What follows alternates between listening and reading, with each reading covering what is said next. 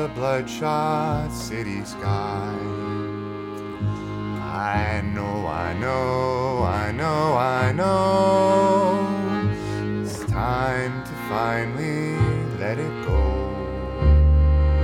And the cars are pearls of chrome and light as this old town prepares for night. I know,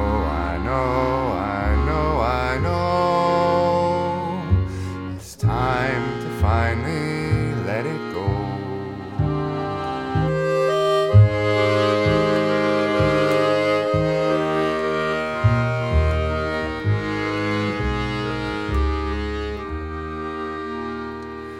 And the fog rolls in, it's extra cold, so I try to keep from feeling old. I know, it's time to finally let it go. But it sounded like a symphony when you said we were meant to be. I know,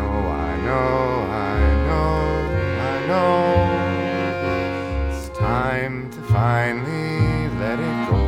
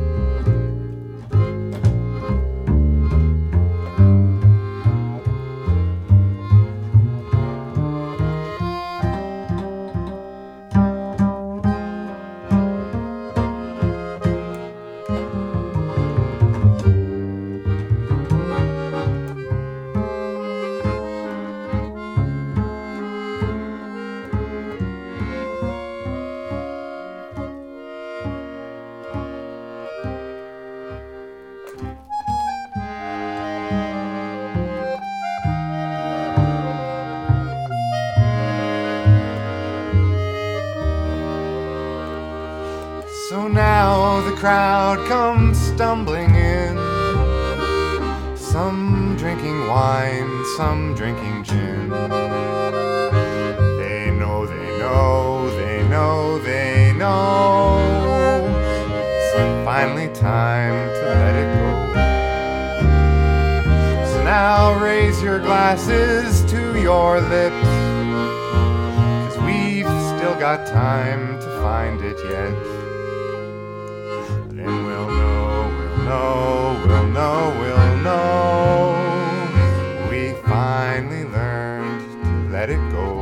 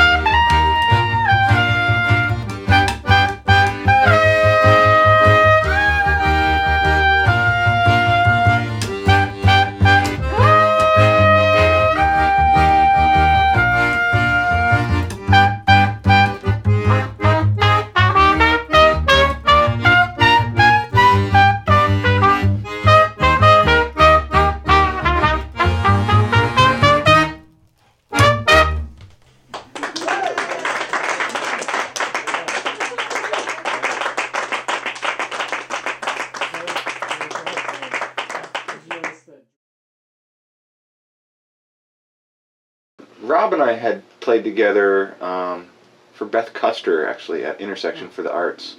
Then, I guess before the first actual Nice Guy Trio gig, I had met Daniel. Oh, we'd already known each other, I guess. But we re-met at a random wedding gig at the De Young Museum. Mm-hmm. And I had a gig at the Cafe Royale and needed a group. So I called these two guys. And not only were they like down to rehearse, but they all brought people to the show. And then the chemistry when we started playing, it just clicked. You know, it was really fun.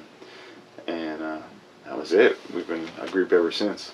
Yeah, this group is a good example of separate musical backgrounds and bags coming together. I think Darren, more than Rob or I, has experimented with new music and free jazz, improvisation. I've personally done a lot of gigs with vocalists, and I'm pretty well steeped in the Great American Songbook, cabaret, and straight ahead jazz. And Rob, I think, represents the old time bag. I mean, there's a lot of overlap, but I like how each of us sort of bring our own strengths to the table. I wanted to play drums, and I wasn't allowed to play drums. They were like, no, you have to play a musical instrument. And I was like, okay, great, guitar. And they're like, no. They figured I was going to turn into a rock and roller or something. And they're like, no, it has to be a band instrument. So at that point I was frustrated, and I picked trumpet because I thought it would be noisy, and I'd piss them off and get a little revenge that way. It worked for a while. Yeah. I was a trumpet player as well through middle school and high school. I picked up guitar in high school, and upon discovering that guitarists were a dime a dozen and everybody needed a bass player, I switched to the bass, and I've been playing upright since I was 18 or so. How about? Well, accordion's a weird instrument. Yeah, it's strange. I mean, the accordion is such a beautiful instrument, and I think it kind of has this... People who haven't heard it played,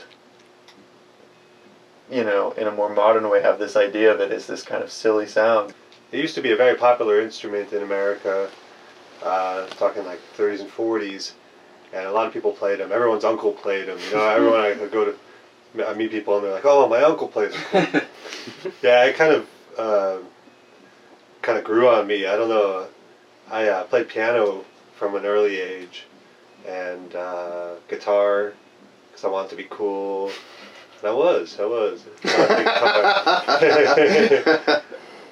And then drums a little bit too. So I kind of did all that stuff. That's so cool. Yeah, drums are cool. And then accordion came about. Right down the hill. Turn for the worst there.